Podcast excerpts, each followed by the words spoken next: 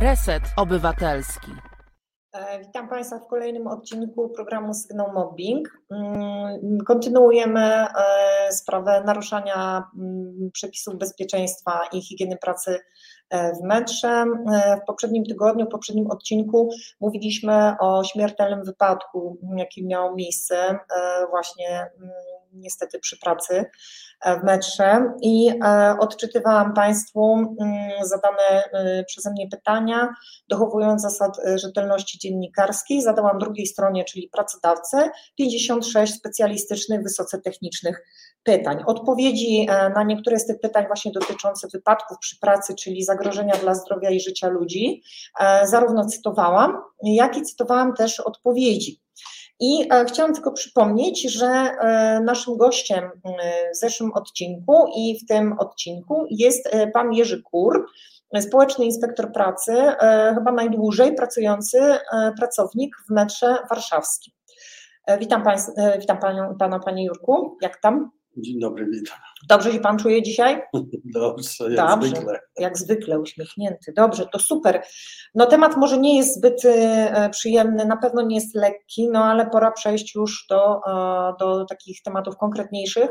Pan Jurek jest również sygnalistą i e, będziemy mówić o tym dlaczego, właściwie już częściowo powiedzieliśmy. Mm, natomiast teraz chciałam wrócić do tego, na czym zakończyliśmy, ponieważ odczytałam Państwu pytanie, jakie zadałam, czy e, chodzi o sprawę e, śmiertelnego wypadku przy pracy, podczas pracy w metrze warszawskim? I zadałam takie pytanie, czy pracodawca wyciągnął wnioski z poprzedniej sprawy, na co otrzymałam odpowiedź od pracodawcy? Nie jesteśmy w stanie odpowiedzieć na tak postawione pytanie, której sprawy pytanie dotyczy. No i chciałam wyjaśnić, że poprzednie wszystkie pytania dotyczyły e, tego śmiertelnego wypadku, no więc e, zaczęliśmy się zastanawiać, czy może był jeszcze jakiś inny wypadek i Uwaga, pytanie drugie, które zadałam pracodawcy mm, w tej samej transzy 56 pytań, E, brzmiało następująco, cytuję. Czy miały miejsce wypadki porażenia prądem w czasie pracy? I odpowiedź też cytuję. Nie odnotowaliśmy wyrażeń, wypadków porażenia prądem. Dwukrotnie doszło do poparzenia łukiem elektrycznym, co nie jest tożsame z porażeniem prądem. Koniec cytatu. No i teraz zaczynamy z panem Jurkiem, który już 29 lat stażu pracy. Panie Jurku, czy Porażenie prądem nie jest tożsame z poparzeniem łukiem elektrycznym. Może to są jakieś dwie różne sprawy. No przecież ja się nie znam, ale pan się zna, pan jest specjalistą. To jak to jest? Ja rozumiem, jakie pytanie pani zadała, tylko się zastanawiam, który człowiek, wybitny fachowiec, taką rzecz powiedział, bo, bo czym rozróżnić porażenie prądem od porażenia łukiem elektrycznym.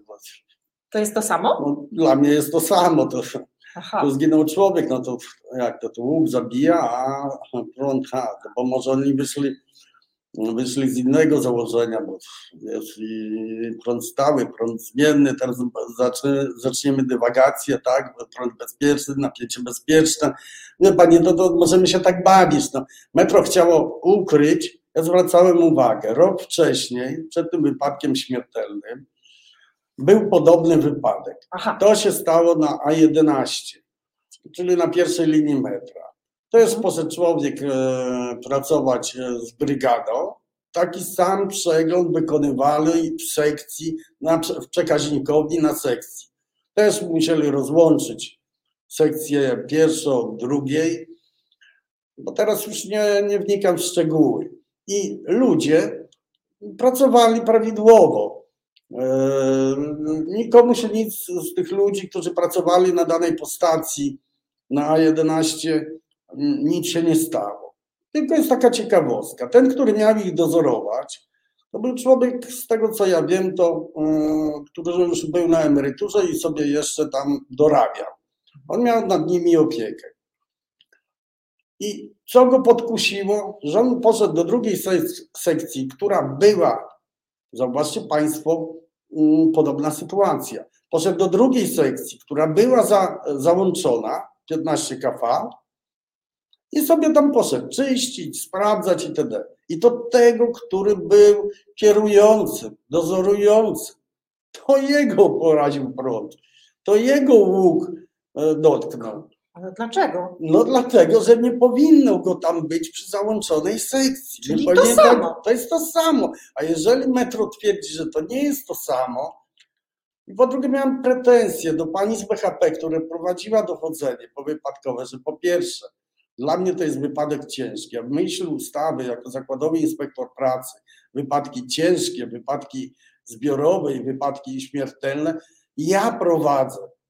A ona do współpracy, ta pani sobie z BHP wzięła e, społecznego inspektora pracy wydziałowego, czyli tutaj od razu już naruszyła prawo. Tak jest, tak jest. I teraz, czemu, tak? I teraz te wnioski były robione, oni wiedzieli o tym, że ja na pewne rzeczy nie pozwolę wpisywać głupot w zalecenia powypadkowe.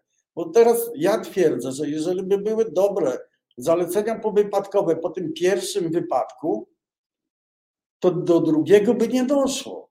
Czyli ja obarczam winą pracodawcę, że artykuł 15 kodeksu pracy mówiący o bezpieczeństwie, pracodawca ma go przestrzegać.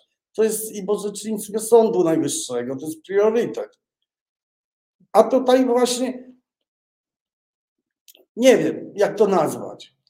Dlaczego? To jest właśnie to, że rządzi się strachem, że się ludzi straszy. To wszystko jest robione pod strachem, pod stresem, ale konsekwencje, czy pisanie prawdy, no ja mogę Państwu nawet powiedzieć jedną taką rzecz przy tym wypadku śmiertelnym.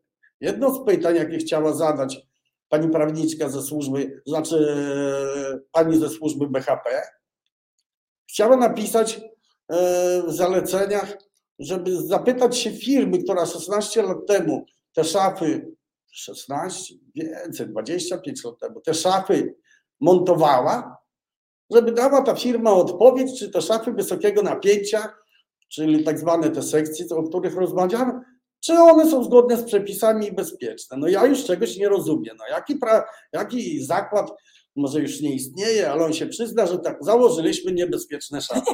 No, no, no, ludzie, no jeżeli ja z takimi rzeczami się spotykam, ja muszę z tym, z tą głupotą walczyć.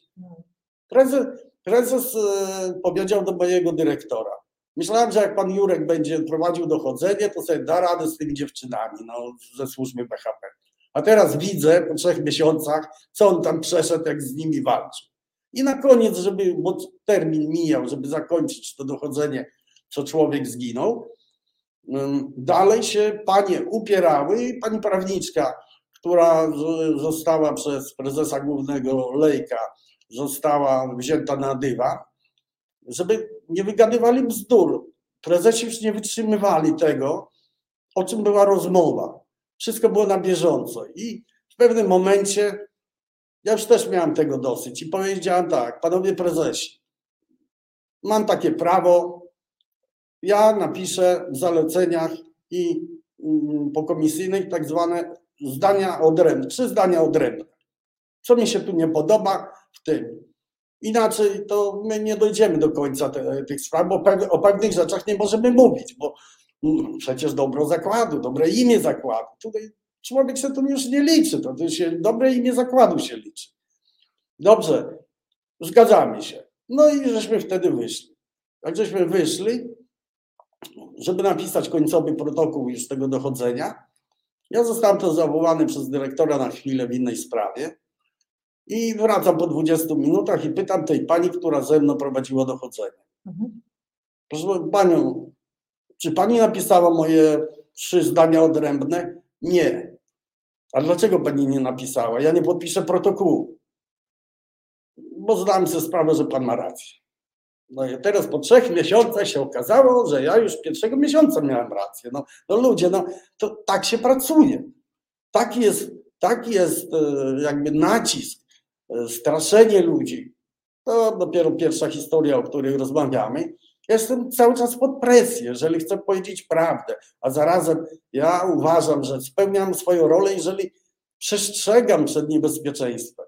Ja nie chcę być kurwa społecznym po to tylko, że ja mam tylko dochodzenia prowadzić, jak komuś się coś stanie. Nie. Ja jestem od tego tak y, y, swoją rolę jako społecznego spostrzegam, że mam zapobiegać. Tylko, że nikt mnie nie słucha, bo ja mówię rzeczy, które są dla pracodawcy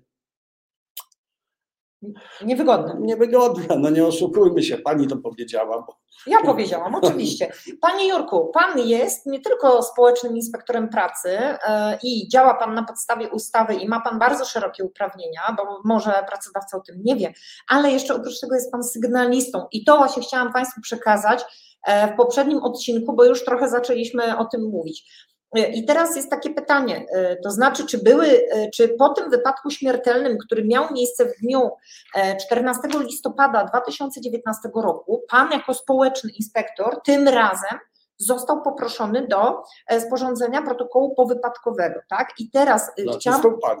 Z tą panią BHP, uwaga, teraz chciałam Państwu przekazać ważną informację od pracodawcy, o którym mówimy. Na moje pytania, jedna z odpowiedzi, była taka, zanim jeszcze nastąpiły odpowiedzi na pytania szczegółowe, to y, wcześniej otrzymałam taki wstęp. I w tym wstępie jest napisane: w metrze funkcjonuje profesjonalna służba BHP.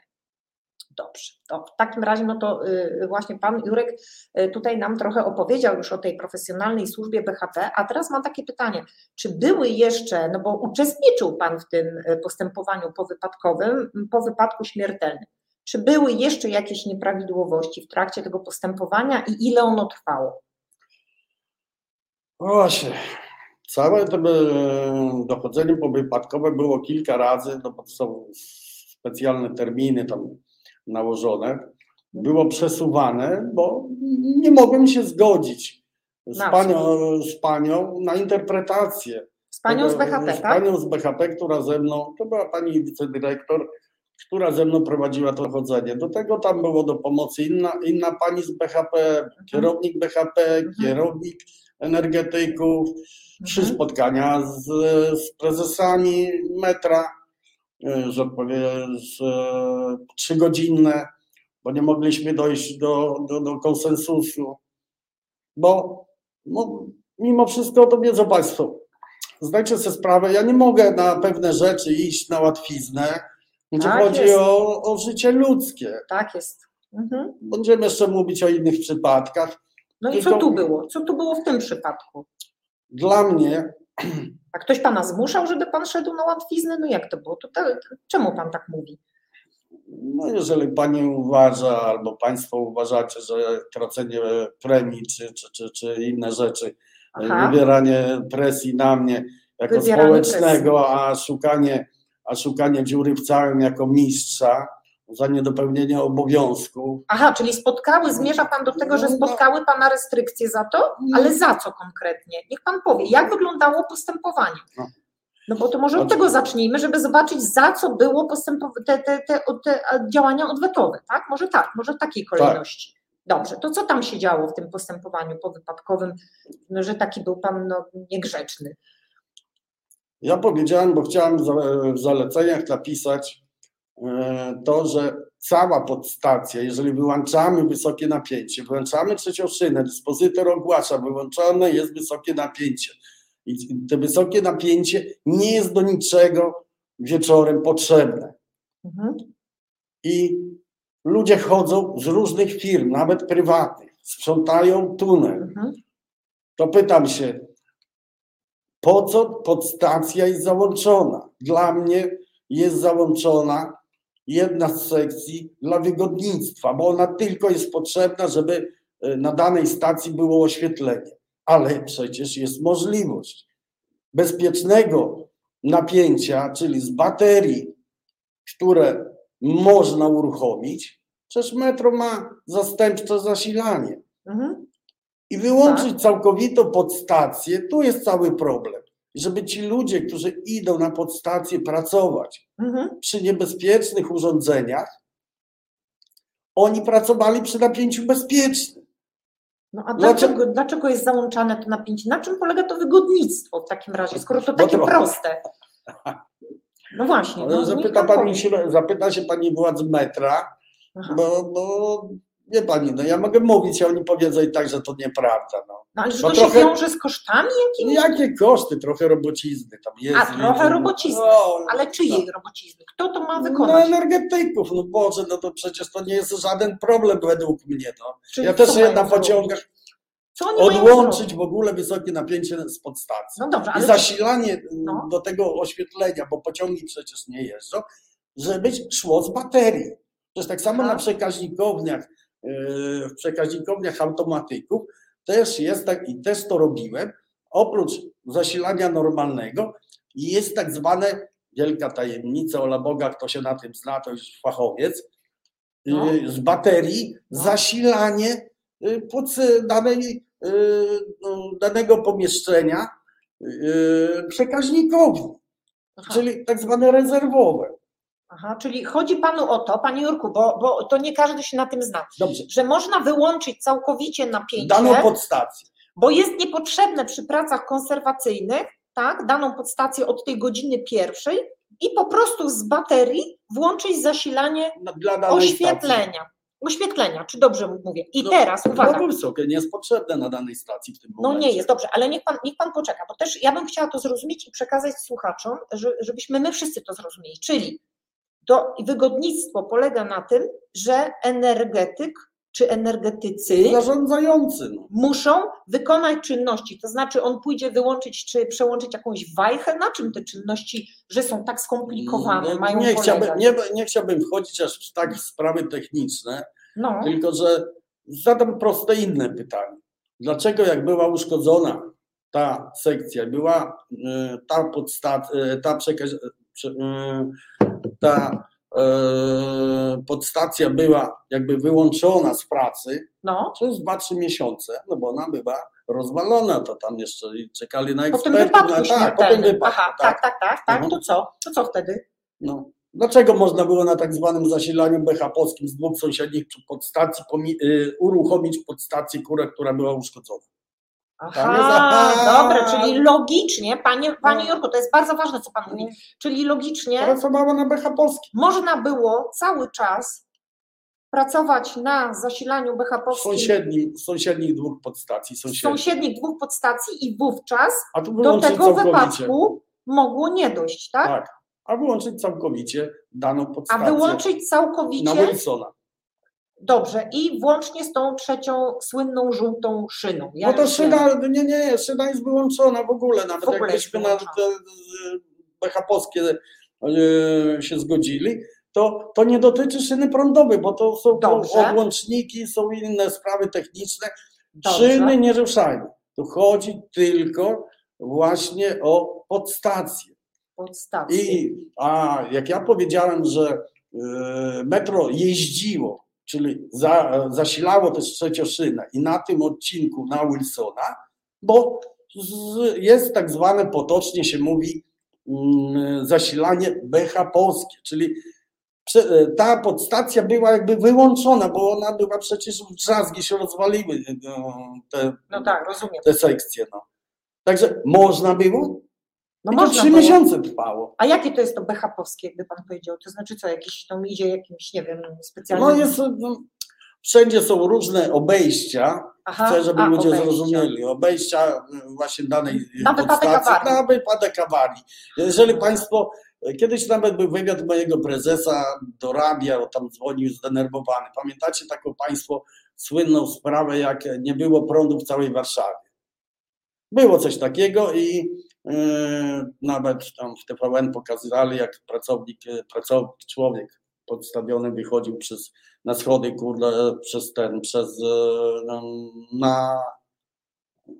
na, na, na, na, na, na siódemce, na Wilanowskiej i mówił ciemno, ciemno wszędzie.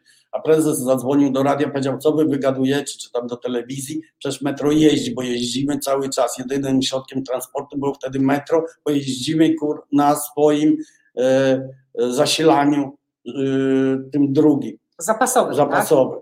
Czyli Aha, można, tak? czyli Metro można. jeździło, tramwaje nie jeździły, wszędzie było ciemno. To było ze 20 lat temu.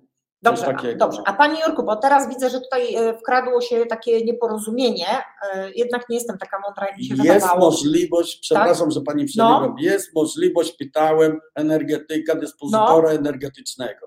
No, Możli, mogli robić na bezpiecznym napięciu, czyli z baterii.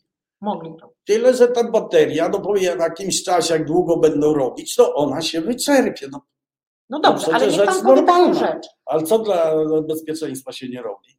No dobrze, ale niech pan powie taką rzecz. E, Skoro jest wyłączane napięcie o godzinie pierwszej w nocy, Szyny prądowe.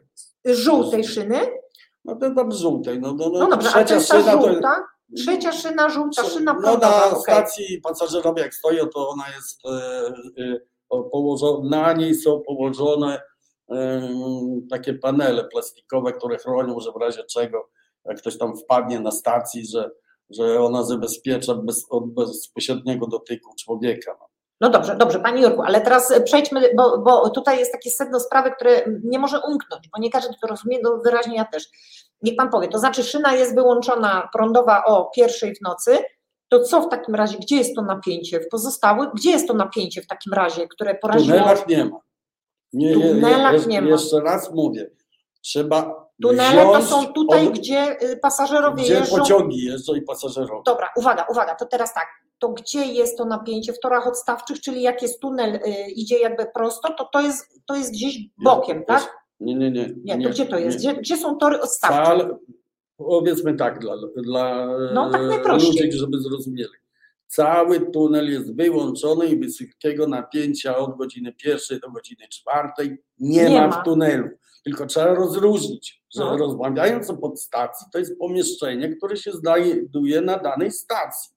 Ale nie ma to nic wspólnego z tym, że myśmy wyłączyli trzecią szynę i ludzie sobie mogą spokojnie robić obchody, Tak? bo yy, w tym momencie podstacja jak działa, to ona ma różne odcz- odczepy yy, różnej wartości napięcia, które są potrzebne do yy, pracy yy, urządzeń, oświetlenia, A, urządzeń automatyki, Rozumiem. przekaźnikowniach. i to te napięcie, to No napięcie i to jest jest, włączone. I to jest włączone, no chociaż, włączone. chociaż mówię, pociągi nie jeżdżą. Rozumiem. Czyli to jest zupełnie co innego. Czyli generalnie w innego. tunelu od pierwszej do czwartej rano w ogóle jest zero, Tak. natomiast y, tutaj, gdzie są w torach odstawczych, gdzie są prowadzone, To nie są tory odstawcze. to nie są tory Nie, odstawcze, a co to, to jest pomieszczenie- podstacja To jest pomieszczenie, pomieszczenia. tam jest dużo pomieszczeń na danej stacji. Różne, dyżurnego, e, danych No. brygad przeglądowych, e, torowców, automatyków. To jest tam kilkanaście jest pomieszczeń. I w tym jest pomieszczenie tak zwane, my to nazywamy podstacji. która, która zasila daną stację od do. Bo można tak powiedzieć od granicy, od e, stacji jednej do drugiej, bo to my to nazywamy przykładowo A1, B1, e, A2, B2, nie? Żeby ludzie to zrozumieli. Mhm. Bo inny system jest na drugiej linii, bo tam jest inaczej troszeczkę. Ale na pierwszej linii, tam gdzie to wszystko się stało, Tak. to jest na pojedynczych stacjach. To się ze sobą łączy wszystko, bo to jest kompatybilne. Tylko jak oni wchodzą na daną podstację, to oni nie schodzą gdzieś tam w tory czy w tory odstawcze. Nie. Oni nie idą do pomieszczenia, z którego jest czerpana y, prąd i napięcie do funkcjonowania reszty pomieszczeń, oświetlenia, urządzeń, y, urządzeń różnych y, do zasilania swojego y, na danej stacji. Tak, żeby to rozróżnić. Dobrze. I oni tam weszli I teraz. oni tam weszli na. Po co tam weszli? Żeby tam Żeby zrobić przegląd. Żeby zrobić przegląd. Tak. A, rozumiem. Zgodnie z technologią, oni, wszystko. oni y, dostali polecenie służbowe, kartkę dostali, podpisali się na tej kartce, Mhm. Że wiedzą po co idą, że idą robić przegląd, jaki zakres jest tego przeglądu. To Aha. wszystko od strony jakby praktycznej było dograne, Formalnej. formalnej było dograne. Dobrze. Tylko ciągle ja nie mogę się z tym pogodzić. Dlaczego nie można było wyłączyć całej tej podstacji, czyli tego pomieszczenia spod napięcia 15 kV? Oni by skończyli za godzinę, tak jak skończyli, i nawet pomyłka tych ludzi, wsadzenia kolejności. Jakby załączania danych, danych e, szaf, umówmy się, żeby ludzie dobrze zrozumieli, i później zamknięcia tego i Mhm. zgłoszenie, załączenie napięcia na danej podstacji, na danej stacji, tak, czyli Mhm. na placu Wilsona, nie byłoby żadnych konsekwencji ani dla ludzi, ani dla urządzeń, bo szafy by były pozamykane, sprzęgła założone, dokorbowane, No dobrze.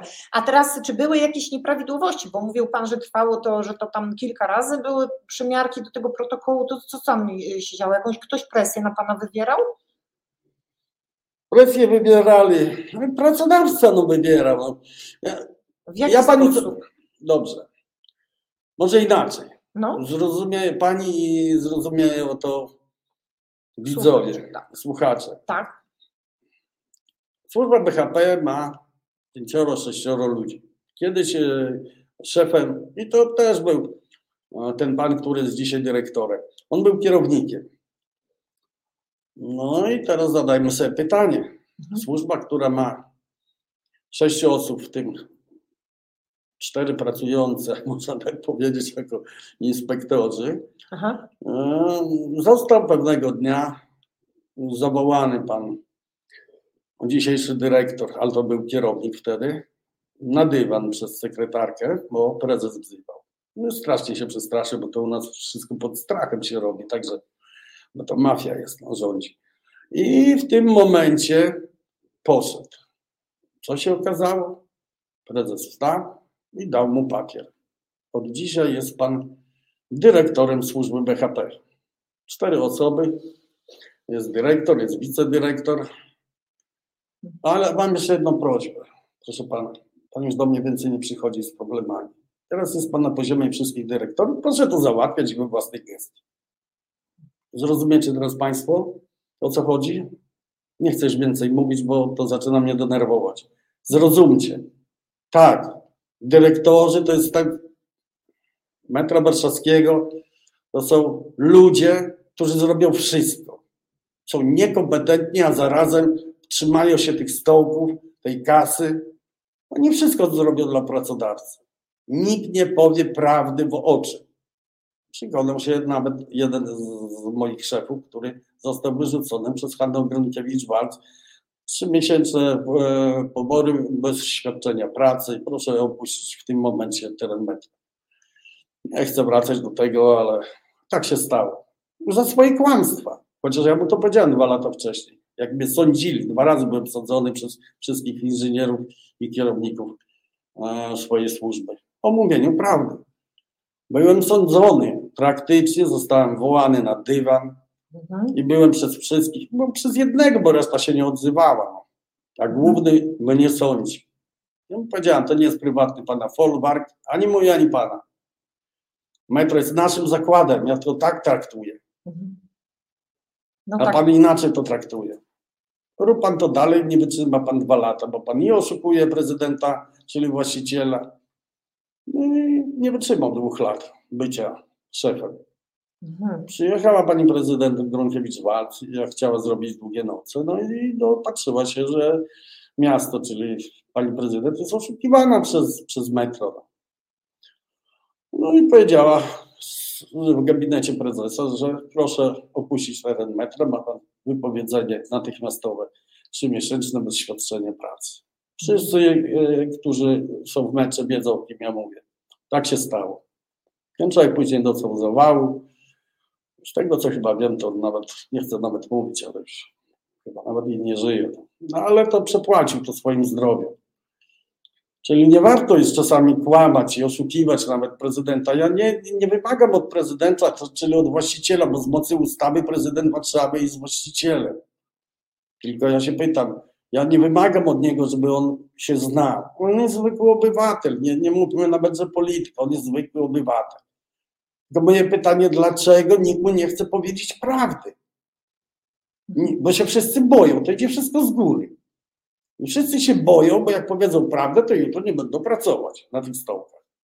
Dobrze, Panie Jurku, y, musimy zrobić teraz przerwę. Jeszcze chciałam tylko przed przerwą powiedzieć, że przypominam Państwu, mm, że ponieważ program dotyczy też mobbingu, że mobbing to jest między innymi zarządzanie przez zastraszanie. No i efekty właśnie tego zarządzania przez zastraszanie e, widzimy właśnie, e, jak opłakane są te skutki, e, że suma summarum odbija się to na pracowników, ich zdrowiu i życiu. A teraz poprosimy panią realizatorkę już o przerwę, bo już jest e, połowa programu, także prosimy bardzo. Reset Obywatelski. Medium, które wsłuchuje się w głos swoich odbiorców. Witam Państwa po przerwie. E, przypominam, że mamy e, drugą część programów na temat, jakie są skutki nieprzestrzegania przez pracodawcę przepisów BHP, a naszym gościem jest pan Jerzy Kur, społeczny inspektor pracy w warszawskim metrze. Jeszcze chciałam, przed przerwą mówiliśmy o tym, że mm, panuje, że pan Jurek powiedział, że ludzie boją się powiedzieć prawdę, bo mogą stracić pracę. E, I e, też mówiłam, że mobbing to jest również między innymi zarządzanie przez zastraszanie. E, zadałam też wśród tych 56 pytań, o których mówiłam, dochowując zasad rzetelności dziennikarskiej, zadałam pytanie 56 akurat. Cytuję pytanie. Czy w zakładzie pracy Metro Warszawskiej jest mobbing i dyskryminacja? Odpowiedź. W metrze warszawskim obowiązują wewnętrzne procedury mające na celu przeciwdziałanie dyskryminacji, mobbingowi oraz molestowaniu seksualnemu. W tym celu powołany został m.in. pełnomocnik zarządu metra warszawskiego do spraw przeciwdziałania dyskryminacji, mobbingowi i molestowaniu seksualnemu, czyli jest pełnomocnik. Każda osoba zatrudniona w metrze warszawskim, która uważa, że doświadczyła dyskryminacji, mobbingu czy molestowania seksualnego, uprawniona jest do zgłoszenia tego faktu pełnomocnikowi zgodnie z procedurami. I uwaga, na koniec, w 2021 roku do pełnomocnika nie wpłynęło żadne zgłoszenie. Panie Jurku, no to nie ma mobbingu, nie ma dyskryminacji, nic się złego e, nie dzieje. No najwyraźniej prawa pracownicze są e, przestrzegane, skoro no nie wpłynęło żadne zgłoszenie, a pan Jurek powiedział przed przerwą, że pracownicy nie mówią prawdy, dlatego że się boją. Czy, czy zna Pan kogoś, czy słyszał Pan o przypadku, że ktoś powiedział prawdę i wyleciał z pracy? Bardzo dużo ludzi takich jest, co wylecieli z pracy, ale są tacy, którzy pracują i się skarżą nawet do mnie. Tylko pani musi, i Państwo musicie zrozumieć, o co tu chodzi. Tak, wszystko jest prawda, jest pełnomocnik, wszystko jest pięknie. Tylko było jedno małe ale. Mhm. Ja, Państwowa Inspekcja Pracy nakazała metą jakby od nowa wszystkie instrukcje przejrzeć i e, Komisja BHP i zarazem ja muszę e, te instrukcje wszystkie opiniować. No nawet zgodę, czy tam usuwać błędy i dalej. No wszystko się zgadza, tylko że jak uchwały zarząd podjął na temat tego pełnomocnika, znalazł się tam punkt szósty. I zaraz wytłumaczę Państwu, o co tam chodzi. W punkcie szóstym jest napisane, tak, pełnomocnik jest dla danej osoby. Tyle, że pełnomocnik nie może być, bo chodzi o to, że pracownik, który się skarży, mógłbym tak troszeczkę spłaszczając to wszystko, który się skarży, jest przykładowo z komórki, dajmy torowej, nieważne, czy, czy, czy z mojej służby PT, to pisze e, w tej uchwale, że jeżeli chciałby ten pracownik, czy z mojej nawet brygady, naskarżyć na kierownika czy dyrektora, to ja nie mam prawa, bo jestem z tej samej komórki, być jego pełnomocnikiem.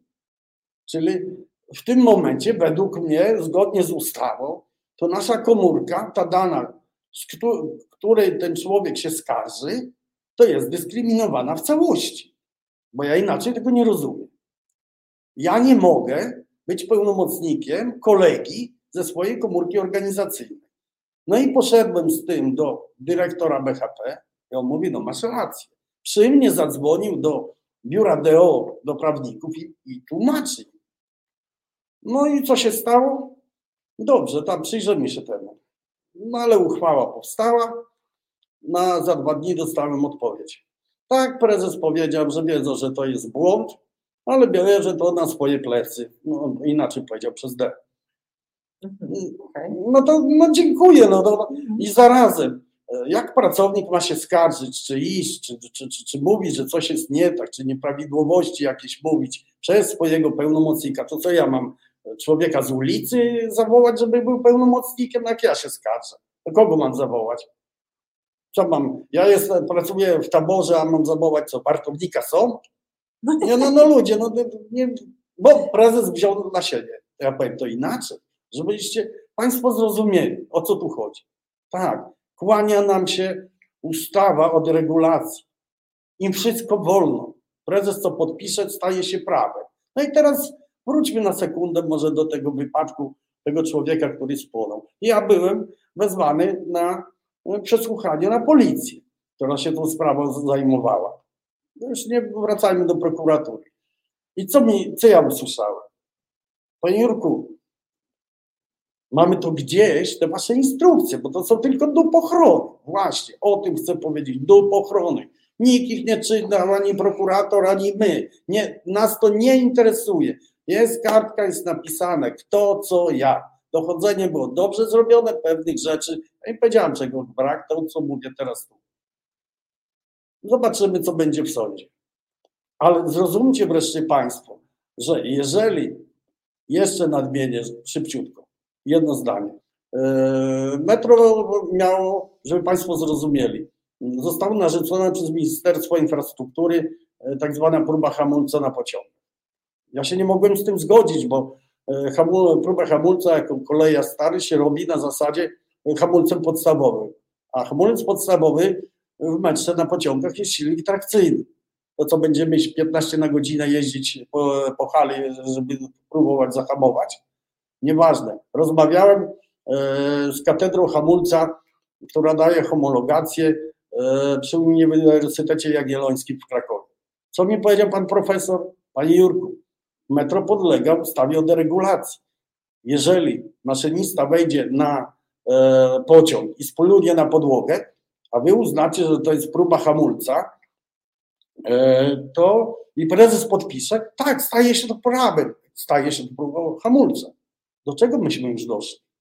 To ja mówię, a panie profesorze, a co będzie jak zarząd, no a tam sobie dla jaj zrobi, no i, i, i weźmie tak, uchwałę taką podejmie, że mm, raz na miesiąc dyrektor danej służby będzie mógł zastrzelić jakiegoś e, niepokornego pracownika to według prawa i ustawy o deregulacji to, y, to jest prawo i oni będą się czuli bezpieczni. Tak to działa.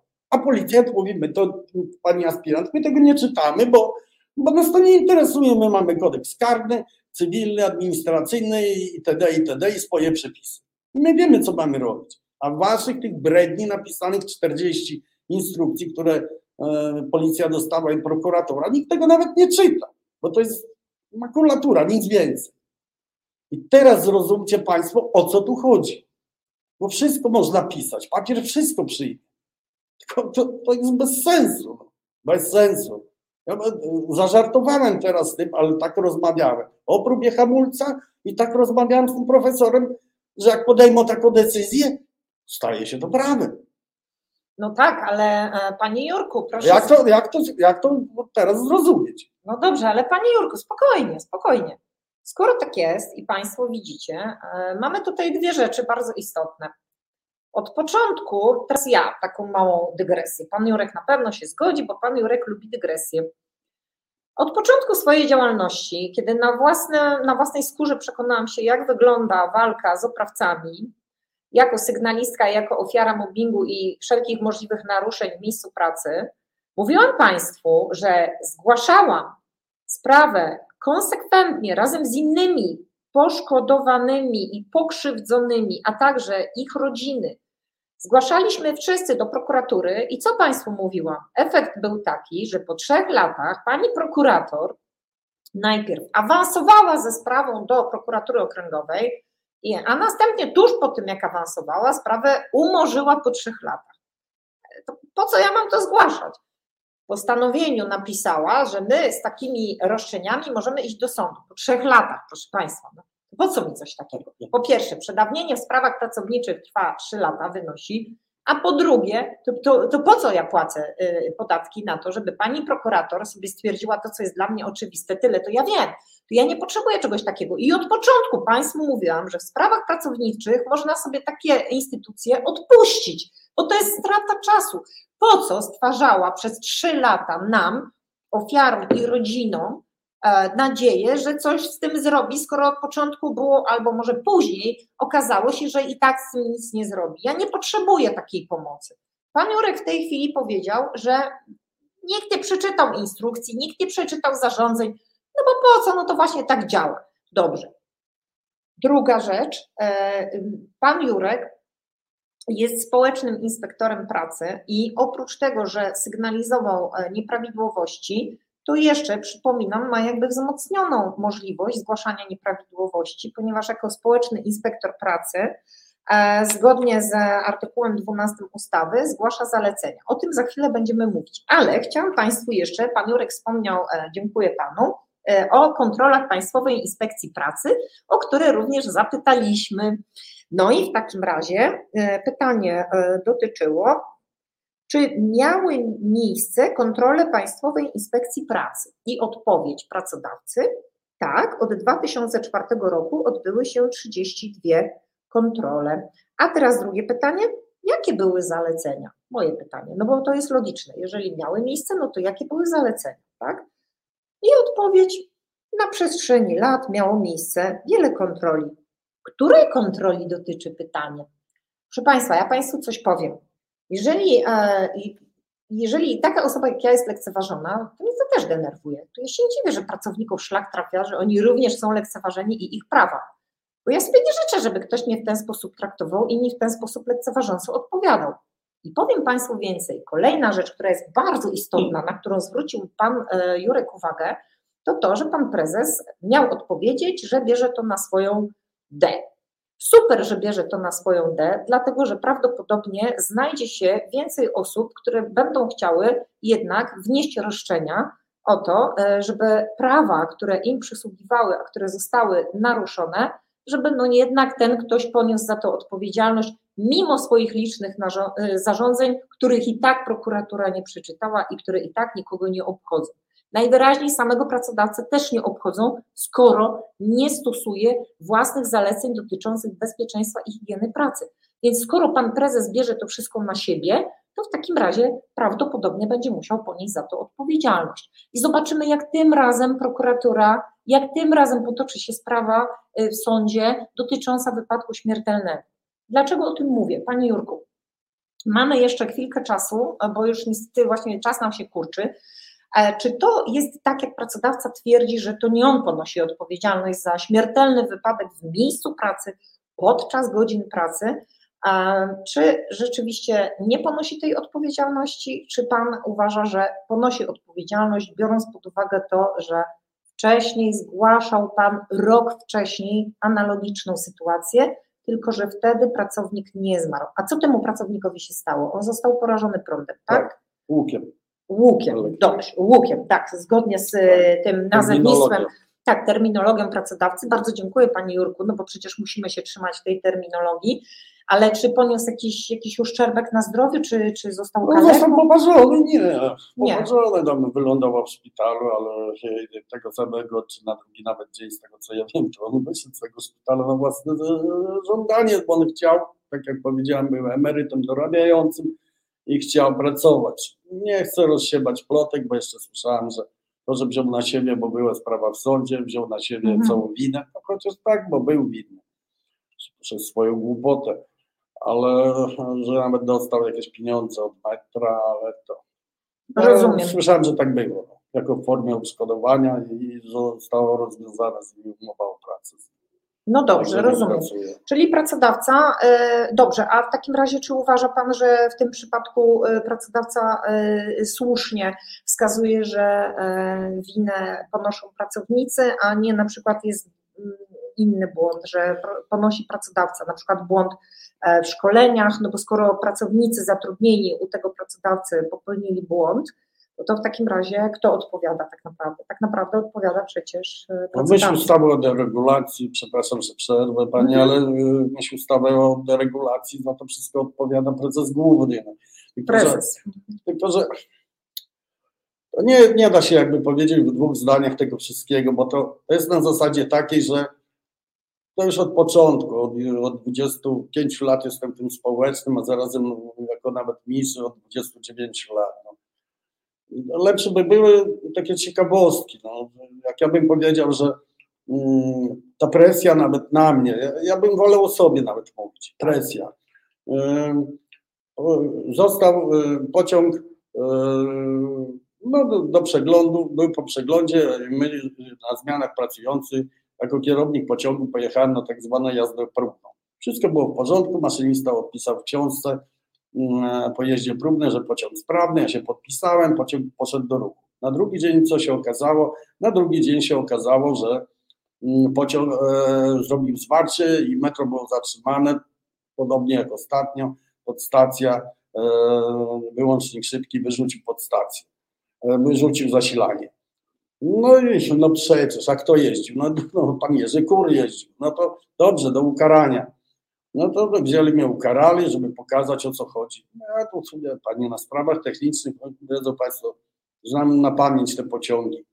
Także um, odwołałem się z przewodniczącym Związku Zawodowego Solidarność. Pojechałem do dyrekcji, bo to jeszcze dyrekcja była na Marszałkowskiej. Pojechaliśmy do dyrekcji. No i teraz, proszę Państwa, powiem Wam fajną taką rzecz, no sensacja, nie, no fajna rzecz to jest na co dzień.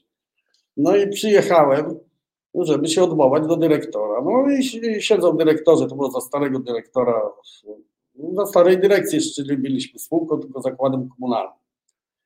Siedzi, siedzi dyrekcja, no ja z przewodniczącym. No i główny dyrektor mówi tak.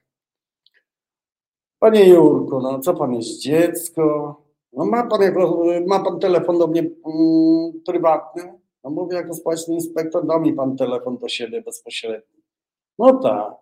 To wie pan co? A, bo ja dostałem naganę za to, że, że, że, że no jak to, pod stacji wywaliło.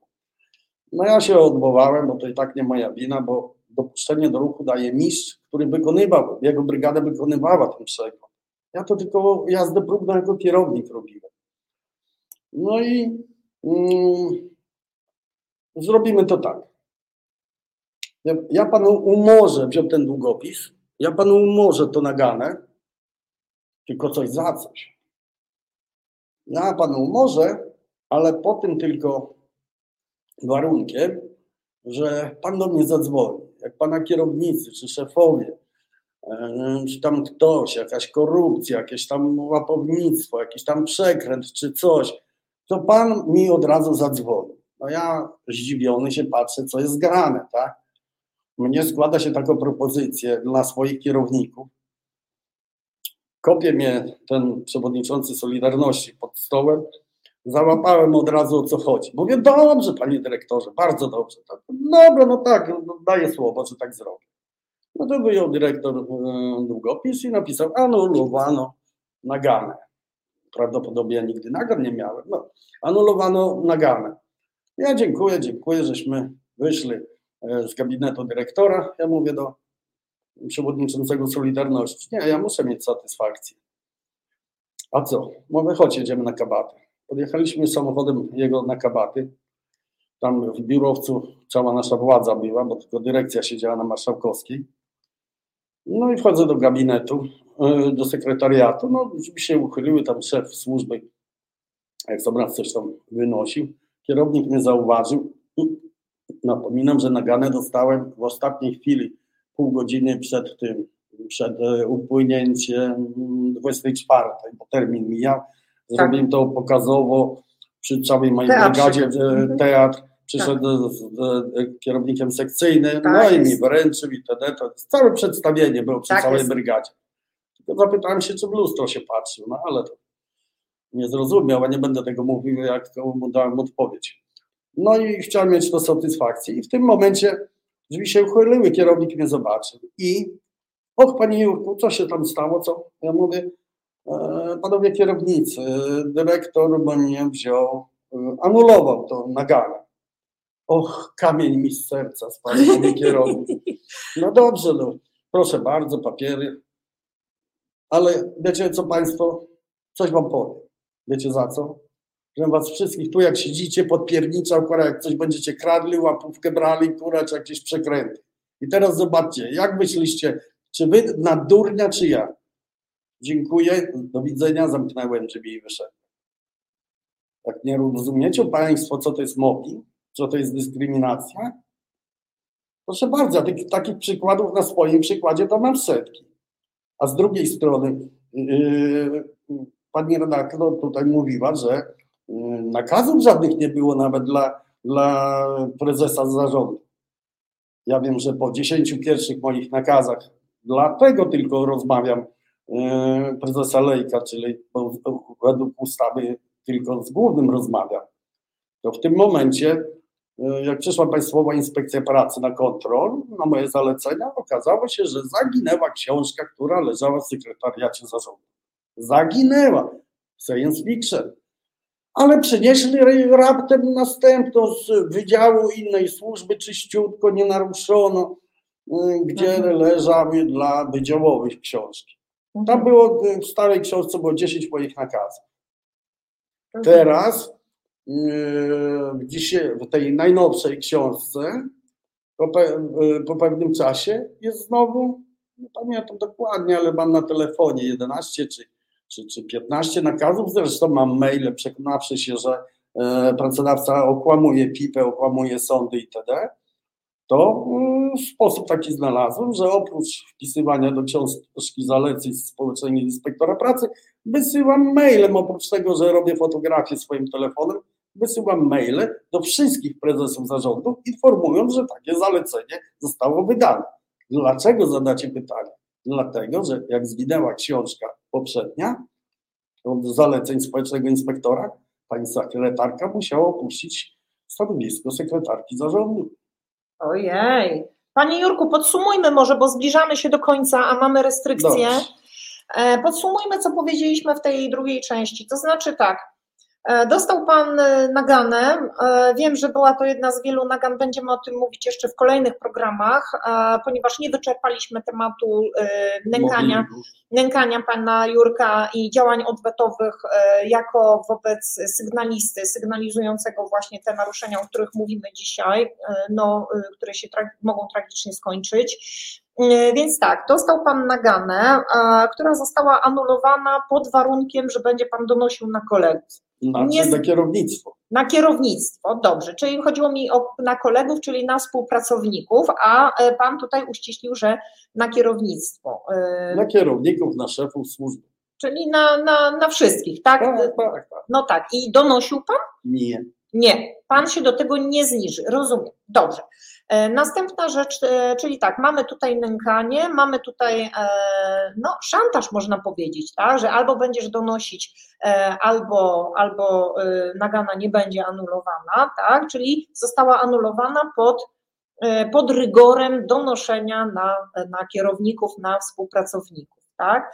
I jeszcze było pokazowe karanie chłopa pańszczyźnianego, czyli tak jak u mnie było, przypominam, w ministerstwie, ja też byłam pokazowo karana po to, teatrzyk był po to, i tutaj u pana Jurka też był specjalny teatrzyk, żeby zastraszyć, zastraszyć, żeby zastraszyć otoczenie, czyli tak. mamy już kolejny element mobbingu. A przypominam Państwu, że pracodawca odpowiedział, że nie było żadnych zgłoszeń i że w ogóle generalnie jest super i mobbingu wygląda na to, że e, nie ma. Więc tak, e, w ten sposób zbliżamy się już do końca drugiej części rozmowy z panem Jurkiem będą kolejne części, w których będziemy teraz już koncentrować się na działalności społecznego inspektora pracy, czyli pana Jurka w tej roli, a następnie będziemy mówić o tym, jak pan Jurek e, pracuje e, w roli sygnalisty, to znaczy jakie działania odwetowe spotkały do tej pory, bo bardzo poważne spotkały, od razu Państwu mówię, włącznie z groźbami karalnymi, e, dlatego też będziemy o tym mówić i pan Jurek jest modelowym, jak dla mnie, sygnalistą. Na dzisiaj będziemy powolutku kończyć. Panie Jurku, kończymy. Zmęczony Pan jest? Nie. Nie? Zdenerwowany no, no, Pan jest? Nie, tylko nie wiem, czy miesiąca nam starczy, żeby wszystko opowiedzieć. Opowiemy. Dzieje. Będziemy siedzieć miesiąc. Już Pani realizatorka Asia pokazuje, że już kończymy. Zatem bardzo Panu Jurkowi dziękuję. Świetnie Pan opowiada, tak ciekawie, tak w ogóle tak wciągająco, naprawdę tak barwnie. E, I w takim razie dziękujemy bardzo i do usłyszenia, do zobaczenia w kolejnym do odcinku. Dziękujemy.